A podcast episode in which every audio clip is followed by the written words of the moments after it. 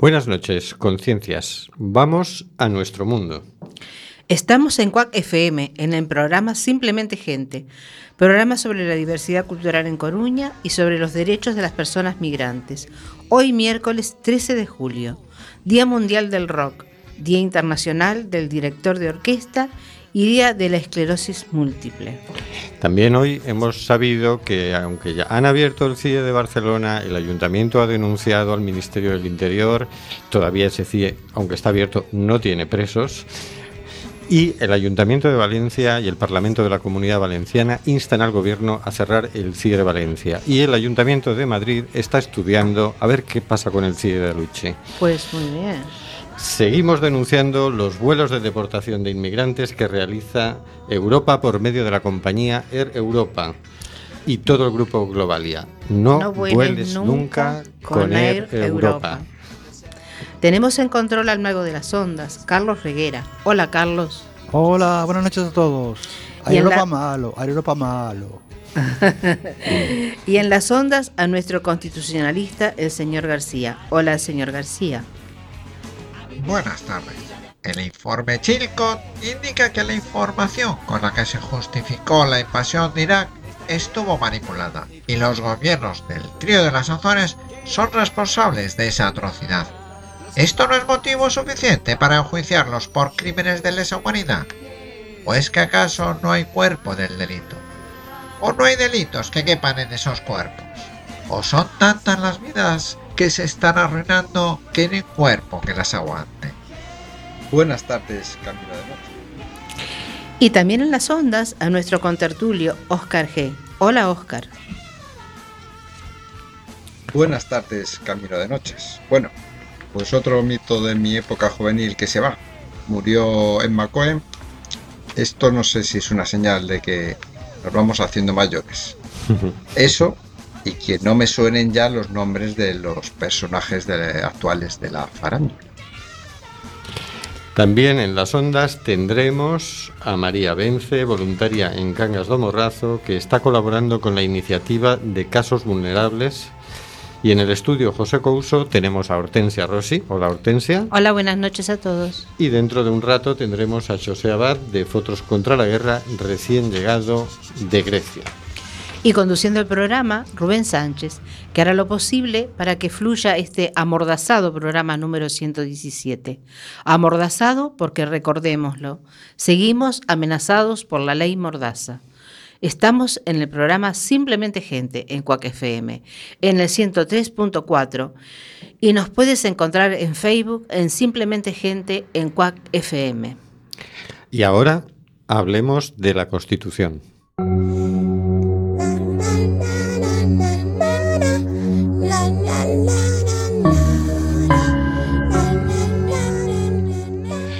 Constitución Española. Título tercero de las Cortes Generales. Capítulo segundo de la elaboración de las leyes. Artículo 90. Aprobado un proyecto de ley ordinaria u orgánica por el Congreso de los Diputados, su presidente dará inmediata cuenta del mismo al presidente del Senado, el cual lo someterá a la deliberación de éste.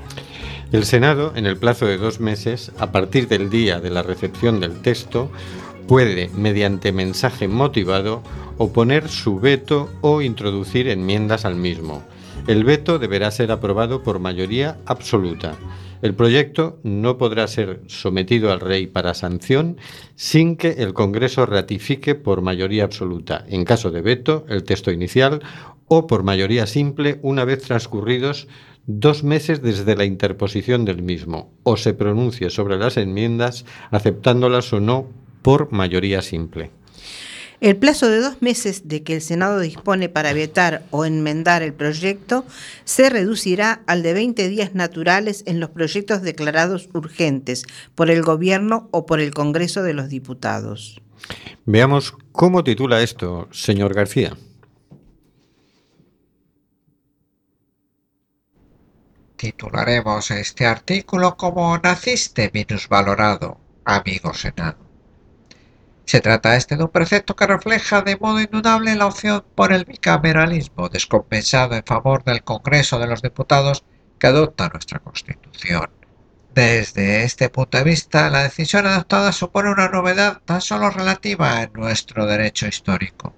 Los antecedentes en que la Constitución respondía a un modelo bicameral optó por la equiparación casi completa entre las dos cámaras a la hora de aprobar las leyes, pero fijando el predominio del Congreso en caso de discrepancia. Así, aunque las constituciones de 1837, 1845, 1856 1869 con algún matiz y 1876 establecían unas cortes compuestas de dos cuerpos colegisladores iguales en facultades, la regla general fue que las leyes sobre contribuciones y crédito público debían presentarse primero en el Congreso de los Diputados y luego en el Senado.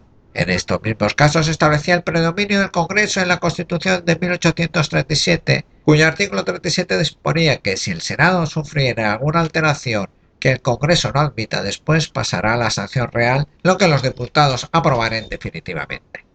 Y la Constitución de 1869 disponía ese artículo 50. Para estas mismas disposiciones de carácter fiscal y las relativas a la fuerza militar, que si el Senado hiciese en ellas alguna alteración que el Congreso no admitiera, prevalecería la resolución del Congreso.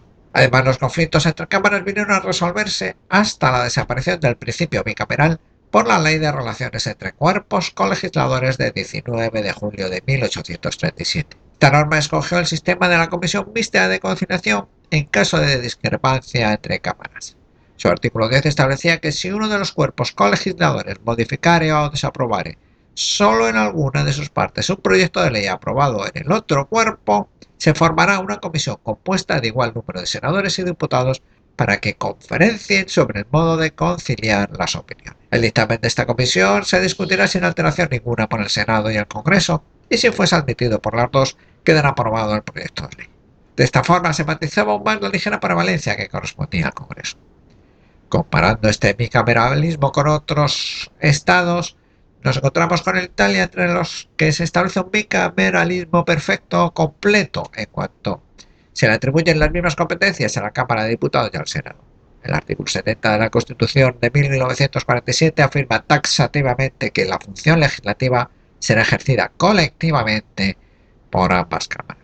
Cambio, otro de los clásicos ejemplos como el de Bélgica debe ser matizado en la medida en que el reparto de poder legislativo federal se ha visto modificado y el, artículo 77 establece los supuestos en que la Cámara de Representantes y el Senado son competentes en pie de igualdad, mientras que el artículo 74 y 78 se refieren a las materias en las que predomina la opinión de la Cámara de Representantes en un sistema de lanzadera, ya que el Senado puede enmendar o no un proyecto de ley y en caso afirmativo remitirlo a la Cámara de Representantes. En estos casos, el predominio de la Asamblea Nacional se establece en la Constitución francesa de 1958. Es su artículo 47 que dispone que si a consecuencia de un desacuerdo entre aquella y el Senado un proyecto o proposición de ley no puede ser adoptado, el primer ministro estará facultado para convocar una comisión mixta paritaria encargada de proponer un texto sobre las disposiciones que queden por discutir. Este texto será sometido a ambas cámaras sin que pueda admitirse ninguna enmienda sin la conformidad del gobierno. Si la comisión mixta no llega a adoptar un texto común o este no es aprobado por las cámaras, el gobierno podrá, después de una nueva lectura por la Asamblea Nacional y por el Senado, pedir a la Asamblea Nacional que resuelva en última instancia. En tal caso, la Asamblea Nacional podrá considerar bien el texto elaborado por la comisión mixta, bien el texto votado por ella, modificando en su caso por una o varias de las enmiendas adoptadas por su parte, el sistema establecido en los artículos 76 y 78 de la Ley Fundamental de Bonn, partiendo de que no es preciso el concurso de ambas cámaras en todos los tipos de leyes, prevé que los proyectos o proposiciones de ley se sometan primero al Consejo Federal, Bundesrat, después son trasladados a la Dieta Federal, Bundestag. Este podrá manifestar su conformidad o pedir que se convoque una comisión mixta para el estudio en común de las propuestas. Cuando no se requiera la aprobación del Consejo General para una ley, éste podrá, sin embargo, oponer su veto dentro de un plazo de dos semanas. Si dicho veto se aprobó por mayoría simple, el Bundestag podrá levantarlo con la misma mayoría de los diputados de la Cámara. Si se hubiese acordado el veto por una mayoría de por lo menos dos tercios, el levantamiento del veto requerirá también la mayoría de dos tercios, que suponga por lo menos la mayoría de diputados del Bundestag. En definitiva, y visto los diferentes ejemplos, no podemos más que preguntarnos, ¿tiene sentido el bicameralismo? ¿Qué funciones debe tener cada cámara? ¿Debe tener dos cámaras nuestras cortes? Tal vez dos visiones más nos aclaren estas dudas. Tal vez la visión, ya casi con prótesis bifocal de Oscar G, nos ayude de alguna manera. Vamos a ver si es así, porque hemos comprendido perfectamente todo lo que nos ha explicado el señor García. Ahora vamos a ver si entendemos igualmente al señor Oscar G. Bueno, pues muchas gracias al señor García por sus explicaciones y no puedo más que ahondar en las dudas que usted tiene. Y entiendo que no es un tema baladí este del bicameralismo. Saber qué funciones debe tener cada cámara, qué representan cada una de ellas, es parte fundamental y que excede mis conocimientos. Lo que sí tengo claro es que mantener ambas cámaras por tradición, por mantener una tradición, sería y es el peor argumento que se podría utilizar. Yo en realidad sería partidario de que hubiera tres cámaras, porque a mí siempre me enseñaron que cuatro ojos ven más que dos y que mejor dos puntos de vista que uno. Y si pudieran ser tres, tampoco estaba mal. Pero bueno, como esto... Ah, por esto de que seis ojos ven más que dos y que, cuatro, y que... Vale, eh, vale. Bueno, bueno. Es muy monoteísta lo de ser monocameral. No, sé, no sé yo. Pero bueno. Ya veremos si reformamos la Constitución en esta legislatura o pasamos a otra legislatura, que el café de, de Oscar va creciendo, va creciendo por momentos.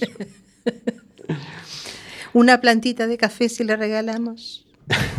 una y una plantita. plantita de café, sí. Sí, podría ser una solución. Eh, Es que Oscar eh, apostó, cuando, el día después de las elecciones hicimos aquí un- una porra de estas, una Sí. apuesta, y él decía, va a haber terceras elecciones en octubre. Nosotros Claro. decíamos, que va, hombre, que va, no. que va". Entonces se va a ganar unos cafés. Yo creo que donde sigamos así, igual un un saco de café de Colombia o algo así, no sé. En fin, Vamos a cambiar de tema y para ello vamos a escuchar primero Canción para los Refugiados, de Paco Damas con Mónica Molina.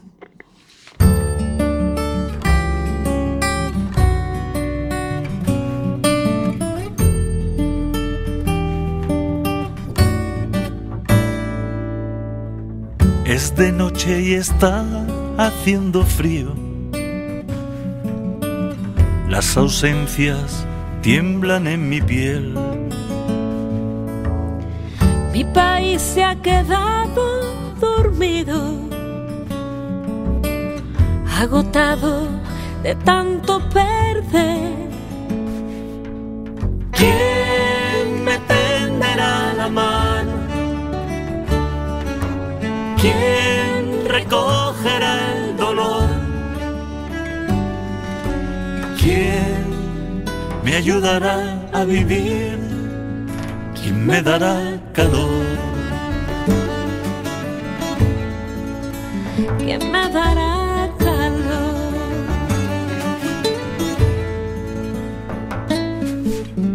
¿Cuántos días desnudan mis sueños? Deshojados en tinta y papel. No es la sed ni el hambre que siento, es un mundo girando al revés. ¿Quién me tenderá la mano? ¿Quién recogerá el dolor? Me ayudará a vivir? ¿Quién me dará calor?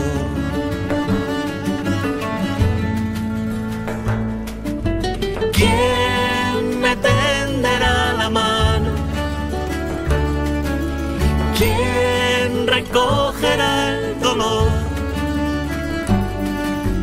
¿Quién me ayudará a vivir? ¿Quién me dará calor?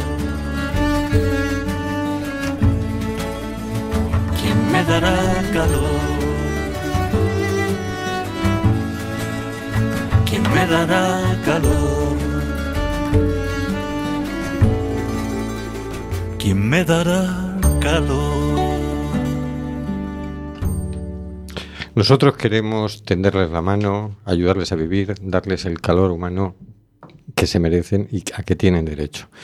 Contamos hoy con la presencia de José Abad de Fotos contra la Guerra, que ha estado recientemente en Grecia. En concreto, has estado en los campos de concentración, que le llamamos aquí. Sí, bueno, en, eh, estuve en dous tipos de campos diferentes, gubernamentais e non gubernamentais, no? Ajá. Digamos que a, a primeira parte eh, foi na zona de Idomeni, eh, nos chegamos xusto o día que pechaban Idomeni, eh, xa a policía había controles de policía constantemente, e había un corte de carretera nun punto próximo a Idomeni, e a partir de aí xa non se podía pasar nin ningún medio, nin prensa, nin voluntarios, nin, nin ningún tipo de persoas, non? Salvo algunha ONG concreta que tiña eh, eh, algunha actividade permitida, digamos, eh, nese, nese intre, non? Uh -huh eh, bueno, pois eh, digamos que eu fun testigo de, dese desaloxo mm, vendo pasar os camións e vendo as actuacións da policía, vendo pasar os autobuses cos refuxados e ali pois estábamos un, un grupo de xente eh, moita xente de medios de comunicación había tamén algún voluntario eh, fotógrafos, eh, payasos que estaban esperando que chegaran os, os autobús para facerlles unha despedida ás persoas refuxadas eh, bueno, pois tratar de alegrar um, algo ese intre pois máis ben tráxico non? E, bueno, unha vez eh, pasado ese día, que hubo tamén un corte de carretera, unha concentración, hubo intervención policial, eh, había moitos voluntarios mm, manifestando o, o seu rechazo a, a, ao desaloxo de Idomeni, Mm, eh, bueno, eh, posteriormente a eso pois pues, puden estar nos campos de, de do Hotel Jara de BP, que é unha soliñeira, onde estaban ali acampados. O Hotel Jara é un, o, unha, bueno, un espazo que hai eh, que pertence a ese hotel, que se chama Hotel Jara, eh, e tamén eh, noutra gasoliñeira que se coñece como ECO, non? É unha cadena uh -huh. de, de gasolineiras griegas que, que deixaron ese o bueno, alugaron ese ese espazo para que as os refugiados poidesen estar ali eh, acampados, non? Y estuviste en ese en esa especie de campo, ¿no? Sí, sí, estuve en esos, en esos campos. ¿Estaba ya ordenado por, mm, por el ejército griego? No, ese, esa, ese, esos tres campos concretamente de BP, Jara e Eco eh, eran non gubernamentais, é dicir, eran tendas de campaña como as que utilizamos para ir de acampada eh, normalmente, eh, en unhas condicións bueno, bastante lamentables para a xente porque sufrían pois bueno, frío, calor, o que fixera, non? Eh, condicións moi malas para os nenos, eh, moitas moscas, eh, bueno, unhas condicións que non que, que, que valen para pasar un fin de semana ou 15 días, pero que non sirven para, para ter unha presencia de meses como levan ali eh, toda esta xente, non? Eh, en- entiendo que esto ha sido como, como la voluntad de, de la gente de allí, en el caso de la gente de las gasolineras, de que esta gente tenga un sitio, aunque sea por poco tiempo para establecer ahí, ¿no? Bueno, por, por la información que puiden recabar ali, eh, es, ese, ese campo concretamente, sí. eh, e o Hotel Jara tamén, eh, foron alugados por, por algunha organización grande, ¿no? Médicos, Ajá. médicos, sin fronte, médicos sin fronteras, concretamente, pois fixeron o aluguer, chegaron ao acordo con coa xente da gasoliñeira e coa xente mm. do hotel eh, para alugar ese, Como ese espazo. Como unha solución aí ¿no? sí. media momentánea para... para... In, incluso como iba a dificultar o acceso só a, ao público xeral, digamos que o que fixeron foi pois eh, bueno, alugar as, todas as habitacións do hotel claro. estaban eh, pagadas por, por Médicos pa. Sen Fronteras, non? Vale. Neste caso. E iso siguen funcionando ahora mismo. Sí, sí, de feito, eh, por exemplo, na gasoliñeira tiña moita gracia porque estaba todo cheo de tendas e de refuxados de, to, de, de, Xa. de, de, moitas partes e a xente iba a botar gasoliña con normalidade, digamos, claro. non a, Xa. a gasoliñeira. Xa. Eh, Sí, es una cosa que es- entiendo también que es una experiencia que, que hay que verlo, ¿no? Tú lo transmites muy bien y aparte sabemos perfectamente que, que lo transmites de forma gráfica con, con la fotografía, pero es que uno no se puede ni imaginar realmente lo que está sucediendo allí. Bueno, as imaxes que, que vimos por, por medios de comunicación, por la televisión, cando estaba de cando estaba de moda, digamos, o tema dos refugiados, sí, porque, porque xa pasou de hai, moda, hai un eh. silencio sí. eh, absoluto, non? Digamos que eran mm, tan contundentes que non podías quedar indiferente, non? Sí. Esa era a realidade, xa as imaxes eran fortísimas. Sí. Estar en directo, como todo o que sucede en directo, sí. ten moitísima máis intensidade porque realmente percibes percibes mm, as sensacións eh, no te, na túa pel, non? Eh, mm. Eso é eh, moitísimo máis intenso. Eh, a percepción mm, que temos a veces de irrealidade das cousas, porque confundimos o drama real co drama seguinte dunha película de acción claro. ou mm, está todo moi eh, moi moi mezclado e logo hai eh, unha información, bueno, información sería moito decir, eh, bastante tendenciosa non? Nas grande, nos grandes medios de comunicación. Ainda así, gracias ao traballo de, de cámaras e de fotógrafos e de periodistas, eso eh, chegou a primeiro plano, o sea, o sea era, era inevitable, había eh, tal cantidad de imaxes e todas tan fortes que era imposible non facer deso noticia, non? Eh, bueno, afortunadamente eso moveu unha reacción ciudadana en, eu diría que en toda Europa eh, pois moi forte. Que yo no sé, yo pienso que después de la Segunda Guerra Mundial eh, ha de ser la crisis humanitaria más grande que hemos tenido. Pues eh, efectivamente, así es. ¿Has tenido acceso a un campo gubernamental? Sí, eh, unha vez que, bueno, ese campo, teño que decir que eh, estaba sostido gracias ao traballo dos, dos voluntarios e das voluntarias, non fundamentalmente, decir, aí estaban eh, eh, gra grandes ONGs, non? como por exemplo, por exemplo pois, eh, Médicos Sin Fronteiras, Médicos Sin Fronteras, Médicos do Mundo, eh, moitas eh, ONGs de bombeiros de diferentes lugares, de Navarra, de, bueno, de, sí. de, de León, de Cataluña, de moitos sitios, eh, moitísima xente traballando independente, eh, e gracias a eso, eh, aquelo tiña mm, algo de habitabilidade, non, digamos, claro. e a xente podía ter pois acceso a alimentos, acceso a verduras, acceso a a sanidade, acceso a unha serie de cousas elementais que que é tremendo que teña que ser a xente eh, a que mova eso e, e non eh, as grandes os grandes estamentos como a Unión Europea, non? É a decir, Unión Europea é que, que, que constitucionalmente estaría obrigada por lei mm. a atender a, as persoas refugiadas, non? Claro, é Pero, su, su obligación.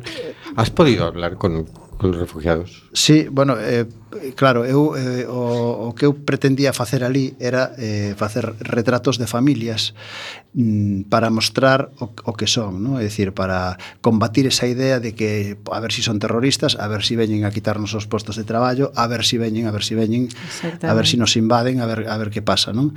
Eu quería ter ese, ese documento de primeira man ver quen, que, que, que, que tipo de xente é a que estaba mm. nos campos refuxiada e así foi, non? E gracias a ese traballo, pois tiña que acceder á súa historia, é dicir, eles me recibían na súa jaima, as jaimas, bueno, chamábamos jaimas, eh, xa. eh, en, algún, en, en algún caso eran jaimas, noutro caso eran tendas, eh, te recibían na súa tenda, eh, te contaban a súa historia con absoluta amabilidade, incluso ofrecéndote o pouco que tiñan, pois ou un té ou unha fruta ou algo, sempre algo eh, eh, decir, a hospitalidade Que eh, increíble. moi grande, non?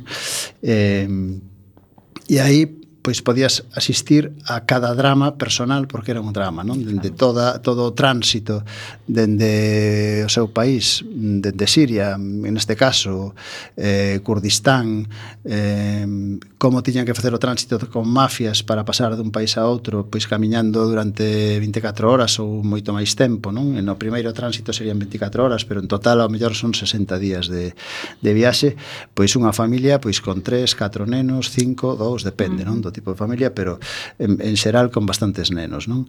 Eh, pagando moitísima pasta, porque claro, había que pasar de Siria, por, por exemplo, no caso dos curdos, que tiñan que atravesar polo Kurdistán sirio, polo Kurdistán eh, iraquí, eh, posteriormente a Turquía, tiñan que ir pagando en cada tramo as mafias eh, pois 1.500 eh, euros eh, ao mellor, por persoa, ao mellor os nenos. O sea que hai muchísima gente que se está lucrando e se está ah, enriqueciendo. Ah, eh, efect efectivamente. Unha vez que pasaban a Irak, por exemplo, tiñan que facer outro tránsito camiñando por montañas eh, eh, ou polo deserto para pasar a, a Turquía de, según o caso, non digo montaña ou deserto, según a situ, o, o punto no que estaban eh, eh, volver a pagar outra vez a, as mafias unhas cantidades por, irregulares pero eh, xeralmente eran sobre 1500 euros persoa e a mellor 800 os nenos eh, variaba un pouco non as cantidades. Despois era chegar a Turquía en Turquía eh, a policía turca os detiña os, os, os metía en campos de concentración eso sí que eran campos de concentración eh, eles eh, se quejan de que o, o trato era terrible que aos nenos les pegaban unhas palizas tremendas especialmente aos nenos non, non acabei de entender por qué pero que os nenos se cebaban dándolles con varas e, eh, eh, bueno, palizas fortes La policía ¿no? turca, la que la controlaba turca. los campos Sí, sí, sí, a policía turca Os campos eran, por exemplo, un tipo un campo de fútbol Pois ali estaban, sin ningún tipo de tenda Nada, tirados ao sol, co, co que tiñan, con súas pertenzas E eh, nada máis E logo a veces os metían nunha, nunha especie de de, de pabellón donde estaban todos metidos aí sin ningún tipo de intimidade, todos xuntos, nenos, eh, ancianos, maiores, enfermos, sanos, todos aí sin sin te, eh, teño fotos de eso que me pasaron eles, non? Que a Turquía que, es que, que la Unión que, Europea que, le dá dinero para que Tur exactamente para desfacerse ah, do problema esa... eh, e que Turquía faga o que lle pareza. Uh -huh a policía o que facía eh, sistemáticamente era tratar de sacarlle esos cartos que levaban, pois ahora hai que cubrir un papel, hai que facer este, hai que facer o outro, paga, paga, paga, paga, e cando os tiñan vaciados, pois digamos, os, os botaban dali, pois podían ser 15 días ou 20 días, depende do, depende do caso, eh, e logo pois a pagar a mafia para eh, tratar de chegar a, a Grecia, neste caso a Europa, non? Mm. ese, esa viaxe eh, a contan como algo terrible a viaxe no bote nestes botes hinchables que están pensados para 10 persoas, 8 mm. entre 10 e 12 persoas e claro, pois se te meten 70 persoas pois podemos imaginar eh, o tipo de, de, de experiencia que pode ser esa non? é dicir, as barcas semi hundidas achicando constantemente e cando había relatan con horror cando había tormenta ou cando había mala mar, pois eh, ventos terribles, rayos, olas, eh, frío, en fin, unha, unha viaxe que, que de verdade mm, hai que vivila, sí. hai que vivila porque non non se transmite o que o que eso mm, contando, non? Eh, has podido hablar con gente que ya llevará meses allí? Sí, sí, sí, sí.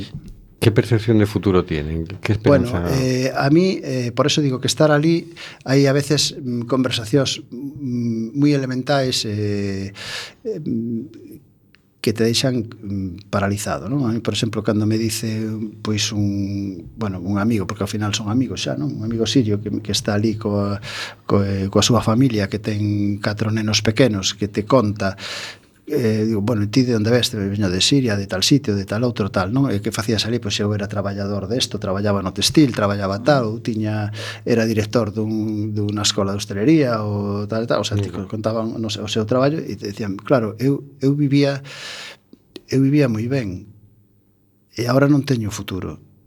Non teño futuro. O sea, ese de non teño futuro eh, claro, de, realmente te dabas conta de que é así, o sea, non teñen futuro porque o perderon todo, porque todo, tu, marcharon dunha guerra, dunha guerra na que participa a Unión Europea, eh, unha guerra que está sostida por, polos nosos gobernos, eh, que unha guerra que libran as grandes potencias, eh, Rusia, Estados Unidos, eh, o invento do DAES, que é un invento, eh, Eh, que está Israel, que están os árabes, que está, en fin, mm. Francia, que está, bueno, eh, Europa, eh, que está Al-Assad tamén, non? Eh, o propio mm. o propio sirio, contra a población civil, é dicir, a población civil o único que fai é sufrir as baixas eh, e a pérdida de todas as súas cousas, é dicir, o seu traballo, da súa casa, das súas mm, posibilidades de, de supervivencia. Non? Entón, evidentemente, teñen que fuxir de que non hai outra Claro. opción. Pero ahora, aparte de todo, se les está sometiendo a una tortura. una tortura impresionante, una tortura física y una tortura psicológica. ¿Cómo sale esta gente, los que tengan la suerte de llegar a poder de cierta forma recomponer su vida, ¿no? ¿Cómo llega esta gente a insertarse nuevamente en la sociedad?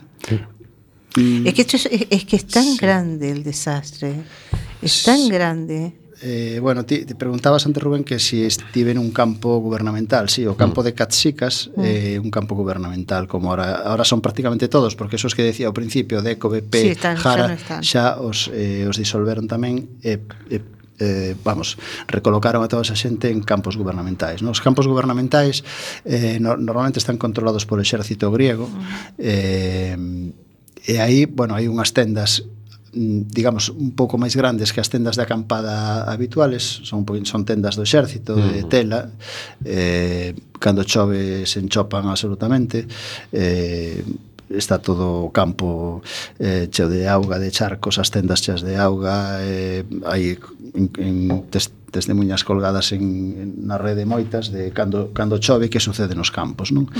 Eh, pero bueno, digamos que as tendas son algo máis grandes, mm, teñen eso sí, un documento que lles permite estar como refugiados en Grecia durante entre 3 e 6 meses. Eh, E digamos que, bueno, eu, eu ao final digo, gracias aos gregos que lles deixan, que lles deixaron entrar mm. e que, e que os acollen de algún xeito, porque hai que ter en conta que aquí temos 18 refugiados ou por aí, creo recordar. Creo que, creo que tenemos 30 e algo. Ah, ¿Eh? Y ah, 200. ¿Eh? ¿Cuántos? 200, 200 y pico cre... Uy, qué sí. barbaridad. Bueno, eh, en Grecia... Desde eh, que tú viniste a la fecha. Vale, vale. Desde que estuviste vale, en este vale, programa vale, a la fecha. Voy, esto va ben.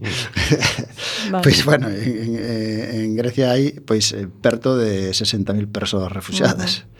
O sea, sí, sí, que, sí, que, o sea, é desproporcionado, é dicir, incluso como propia Unión Europea é unha vergoña, porque coño, non lle cargues todo o paquete a Grecia, que xa bastante teñen problema, é dicir, hai que habría que claro. compartir solidariamente con Grecia ese esa ese, esa cuestión. Non xa non falo de de humanidade, sino simplemente de de un socio da Unión Europea eh, que ten que eh, soportar toda esa carga, non? porque, bueno, é unha carga, evidentemente, unha carga política, é unha carga humanitaria, é unha carga económica tamén, non? Porque, bueno, o exército pois es dá unhas racións que de verdade eh, hai que velas porque eso non se lle dá a ninguén o sea, lles dan un, un, unha, un pequeno cacharriño de plástico eh, con un fil por riba que que ten unha pequena ración que eu, por exemplo, o día que entrei nunha da, con, con, a falar cunha das familias a tiñan ali, decía, mira, eso que nos dan non o vamos a comer eu mirei, eran unhas patatas secas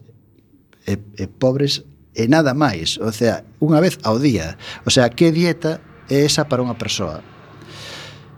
Claro, E o máis gracioso é que, polo visto, a, o diñeiro para a comida dos refuxados aporta a Unión Europea. Sí, sí. claro, nos pensamos que o único que pode pasar aí é que por, polo medio hai alguén Facendo tamén su negocio, llevándose su negocio, comisión, claro. Que non gasta o diñeiro en comida. E comida para niños? La misma. eh, esas mesmas patatas mismas. unha outro día poden ser unha, unhas habas eh, bueno, ese tipo de polo campo ves eh, esas, es, esos platiños de plástico eh, t- Oye, una imagen para dejar, tirados, tirados polo chan ¿no? para dejar clara la imagen, porque es que el presidente de Hungría dijo, no, no, en realidad lo que vienen son todo hombres en edad militar. ¿Eso es lo que tú has visto? Na, en absoluto. É dicir, hombre, sen, é dicir, eh, todo pai de familia é un home en edade militar, naturalmente. Pode haber e, e hai tamén xente que pois que est, que estuvo en algún tipo de exército, pois no exército curdo, no exército sirio, sí, no exército sí, tal, non? O sea, na, no, naturalmente hai como como aquí habería, non?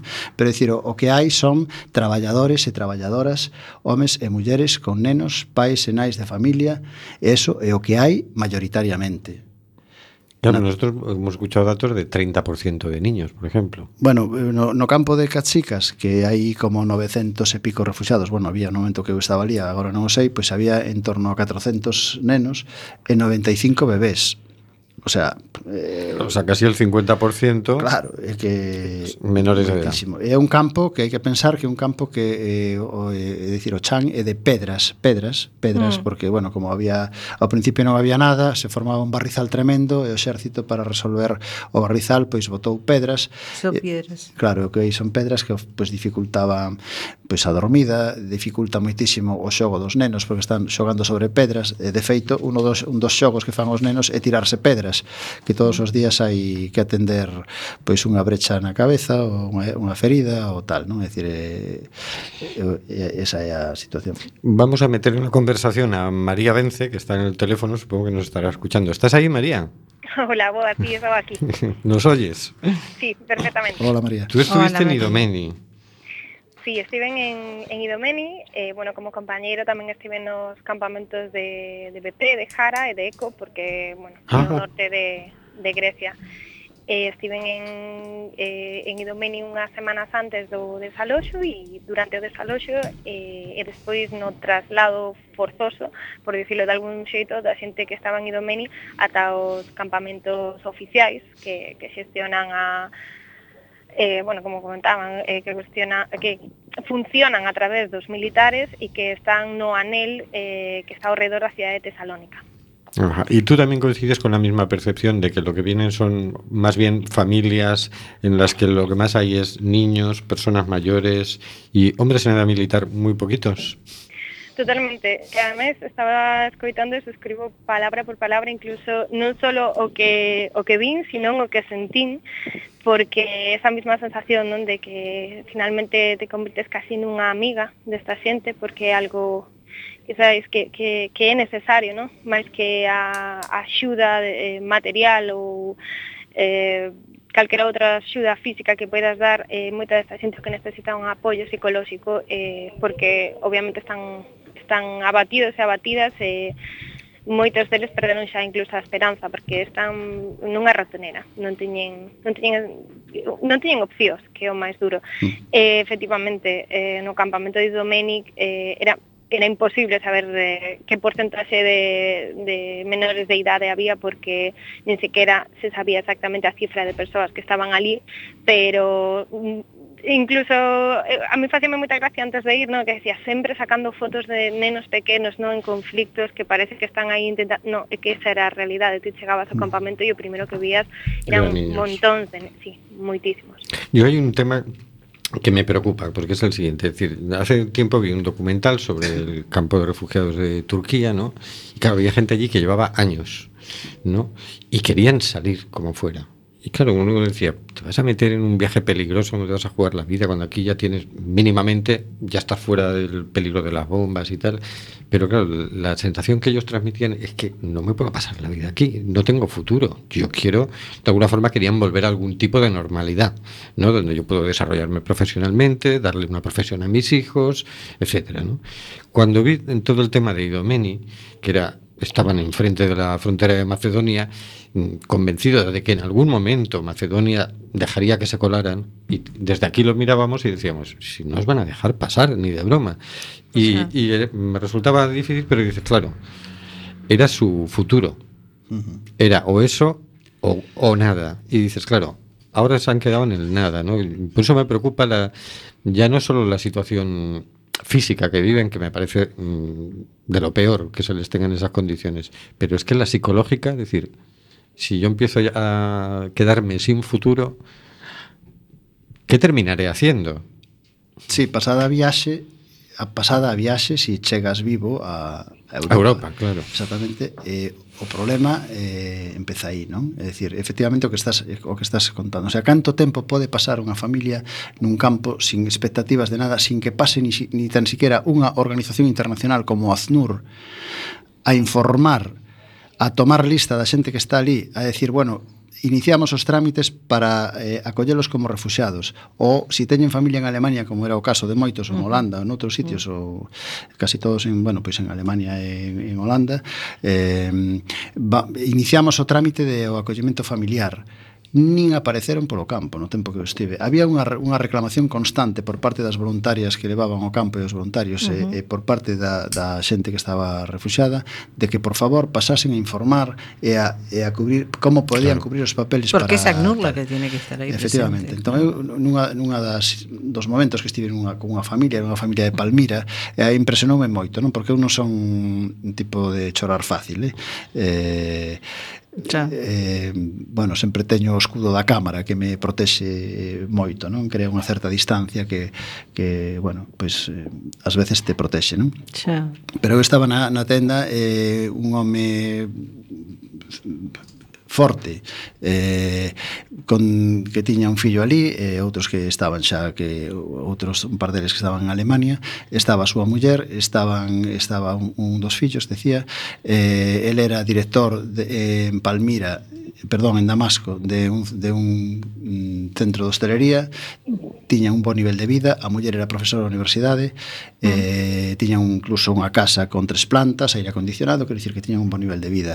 E eh, cando estaba contando isto, dice, eh, claro, o, o perdimos todo, bombardearon a casa, nos quedamos sin nada, eh, eh, nos vivíamos no paraíso, e agora non temos nada e rompe a chorar el, rompe a chorar a, a, xa. súa, a súa muller rompe a chorar o neno e rompo a chorar eu tamén xa. é dicir, eh, o sea, ese, ese momento dramático é imposible eh, non, non compartilo porque te arrastra, non? É dicir, esa é a situación. Bueno, esa familia cando estaban, bueno, efectivamente querían ver a posibilidade de xuntarse co seu fillo que estaba en Alemania eh, e querían saber como podían facer eso, non?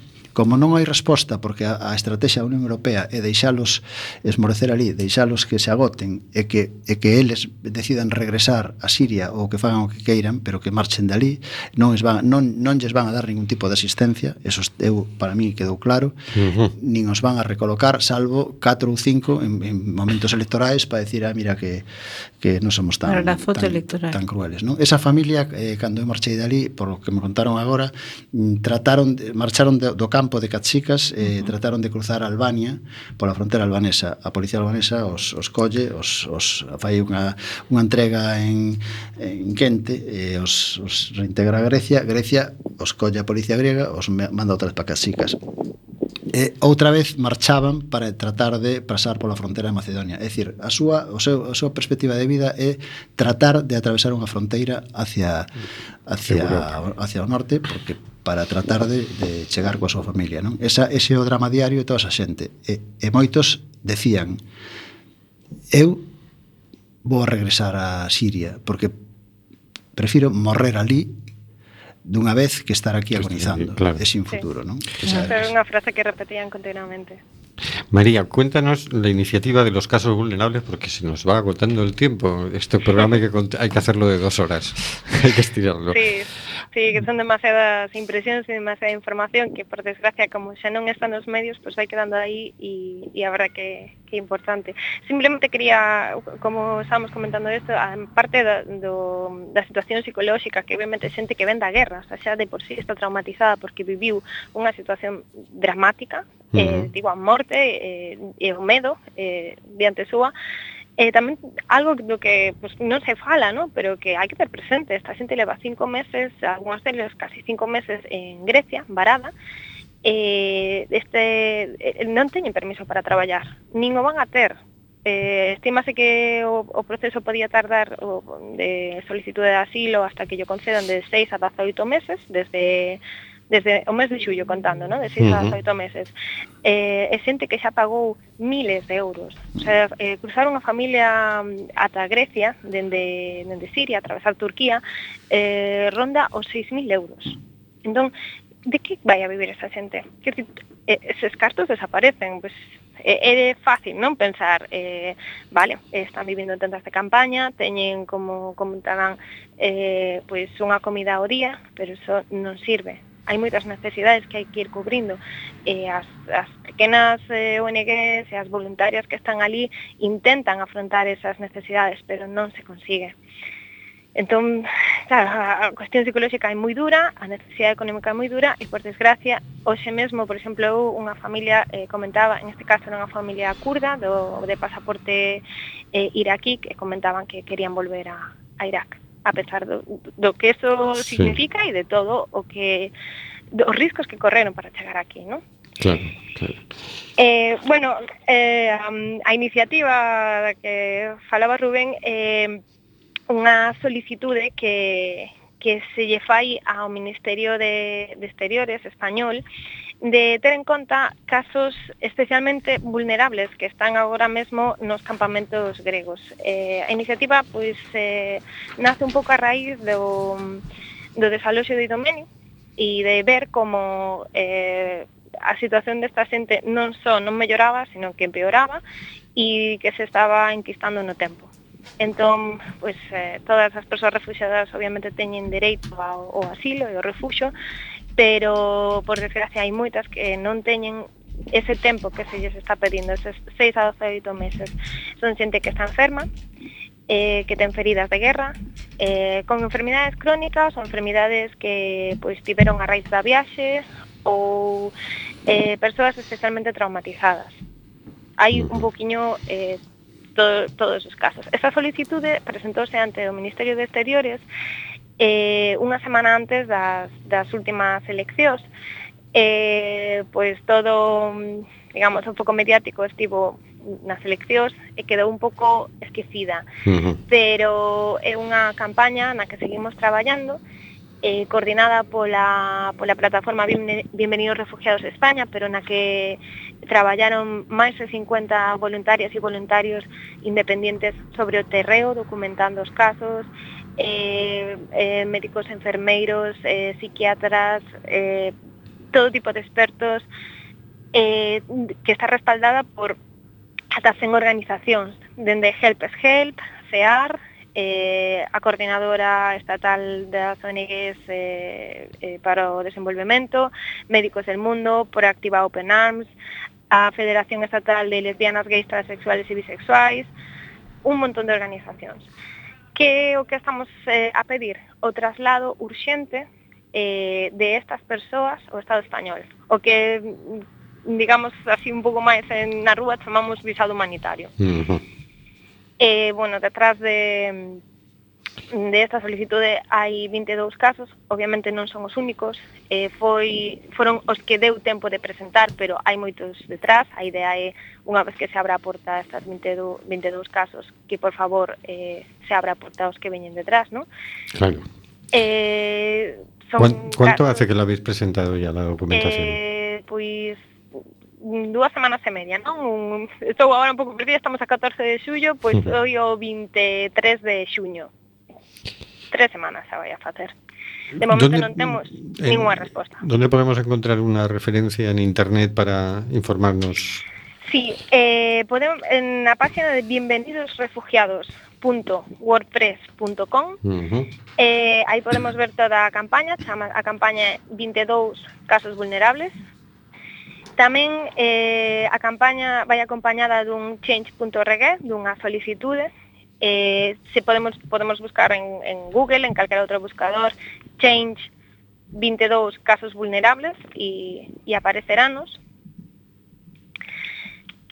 Eh, os casos mm, son moi variados, moi diferentes, desde, pois, eh, por exemplo, Barcat, é un rapaz de 8, en, de 8 anos con unha atrofia muscular en cadeira de rodas que está vivindo en un campamento eh, se cadra un dos casos así máis chamativos eh, o de Atrajamán, con un ano e medio, e un rapaz sirio, que pues, tiña un aniño cando estaba na súa casa, unha bomba caeu sobre a súa casa e toda a súa familia quedou sepultada.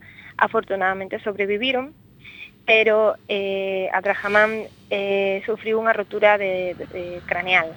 Eh, desde ese momento sufre episodios de epilepsia, e cando estaban non sei se xa se comentou en algún momento, pero nos novos campamentos militares non se permite, na maioría deles non se permite a entrada a voluntarios eh, do exterior. Entón, eh, Abrahamán estaba recibindo axuda médica e estaba recibindo tratamento para a súa epilepsia por parte de, pues, de pequenas ONGs e voluntariado independiente. En este momento non... Eh, bueno, non sei se decirche esta semana, porque aquí as cousas cambian moito de, de un momento para outro, pero non está recibindo a asistencia médica necesaria, necesita un estudio que tampouco en Grecia poden poden facelo para detectar que o que lle causa esa epilepsia e ademais pode estar hasta tres días seguidos durmindo. Oye, ¿y podemos firmar en algún lado esta iniciativa? ¿Habéis hecho una recogida de firmas también Sí. por internet? Sí, eh, a recollida de firmas está eh, en change.org, Ujú. ¿Y se llama? eh, 22 casos vulnerables, 22 con número casos vulnerables, si buscamos en calquera buscador aparece rápidamente eh, change.org 22 casos 22 vulnerables. casos vulnerables. Mira, no, queremos recordar también eh, la, la otra que tú sabes que, que os antecedió un poquito en el tiempo, que es la de... mm, Mudafar y Ahmed. Sí. Eh, exacto, porque eh, estos muchachos sabemos que están ya en Tesalónica, en un hotel con cierta atención médica, pero no con la atención médica que necesitan.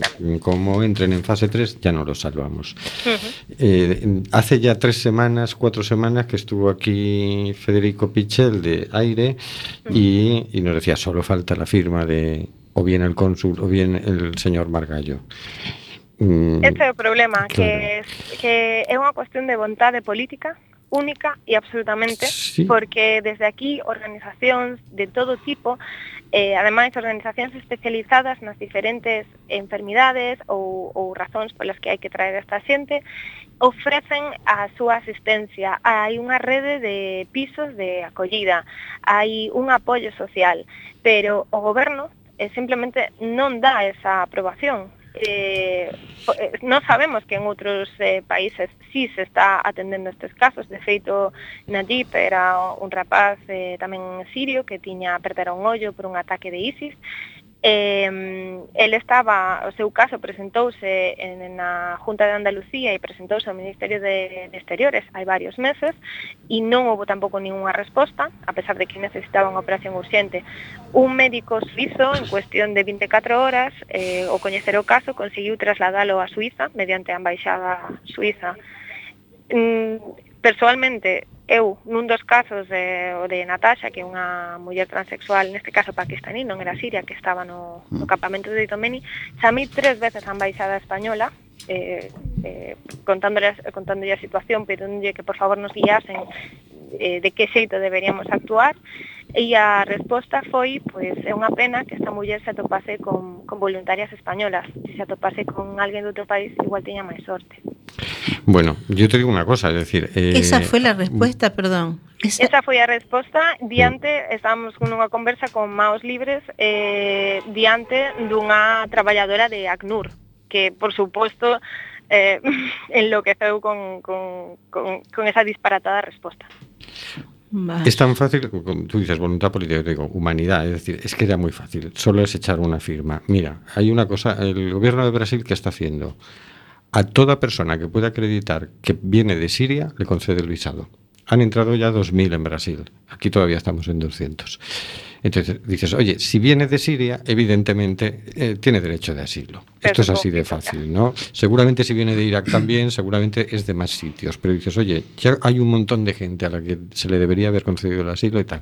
Si yo fuera ministro de Exteriores eh, o de Asuntos Sociales o de Interior, que creo que son los tres ministerios que pueden firmar el tema, Nos eh, presentamos en aos tres funciones, ministerios a, a ya- proposta. Claro, ya habría firmado mm, tanto esta como la de los dos muchachos, porque, oye, no- mucho trabajo estos días no tienen. Entonces, mm, no puede ser que pasen tres semanas que mm, dependa la salud y la vida de gente de que tú firmes y tú no firmes, porque, mira, todos los calificativos que tiene eso son muy poco bonitos.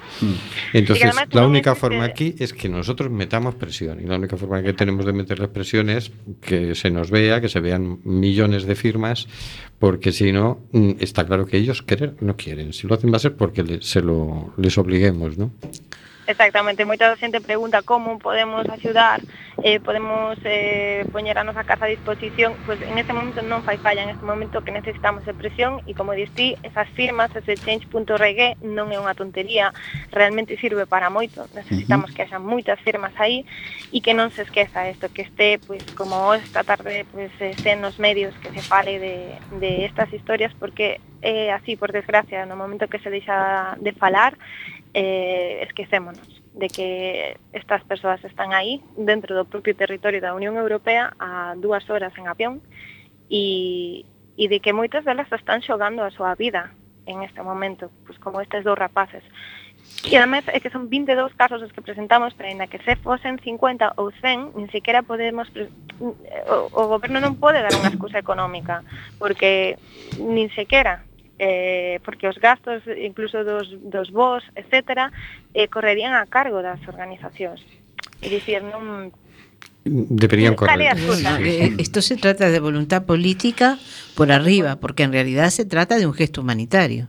Sí. Es, es- es que esa es la esencia. Bueno, peor, es decir, se trata del reconocimiento de un derecho que tienen estas personas. También. que es que ni siquiera es un tema humanitario. Sí, ¿no? eh, Es, que, es claro. que el gobierno tiene la obligación de garantizarnos los derechos a las personas. Y en el caso del asilo, tiene la obligación de garantizarle Pero a ver, el asilo a cualquiera que venga de donde. Está claro que si lo que tiene que firmar el ministro es la, la venta de armas, Este, bueno, eh, se bueno, nos acabou eh, o tiempo. Nos cierran el programa, creo.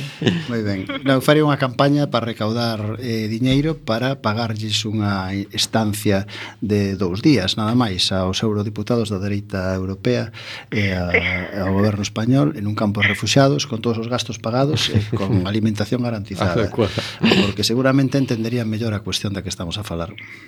Eh, sí, eu creo que calquera persoa que pase por un, campa, por un campamento, por un campo de refugiados en Grecia ou en, en calquera outro país nos que neste momento hai, hai moitos outros eh, eh países con campos de refugiados, non volve para aquí. Eh, non se esquece desa situación. E fíxome moita gracia cando pois, coincidiu que eu cheguei a, a Galicia cando justamente Albert Rivera decía que, que él acababa de estar nun campo de refugiados e estaba todo o tema de Venezuela en, en bueno, nos medios a miña familia venezolana 10 e- segundos. e decía eu, eh, si, a, si realmente estivese nun campo de refugiados non diría o que está diciendo Sí. Exacto. Buenas noches, María. Muchas gracias, María, Buenas por noches. todo. Muchas gracias. Buenas noches, Bueno, moitas José. Boas noites. Buenas noches, Carlos.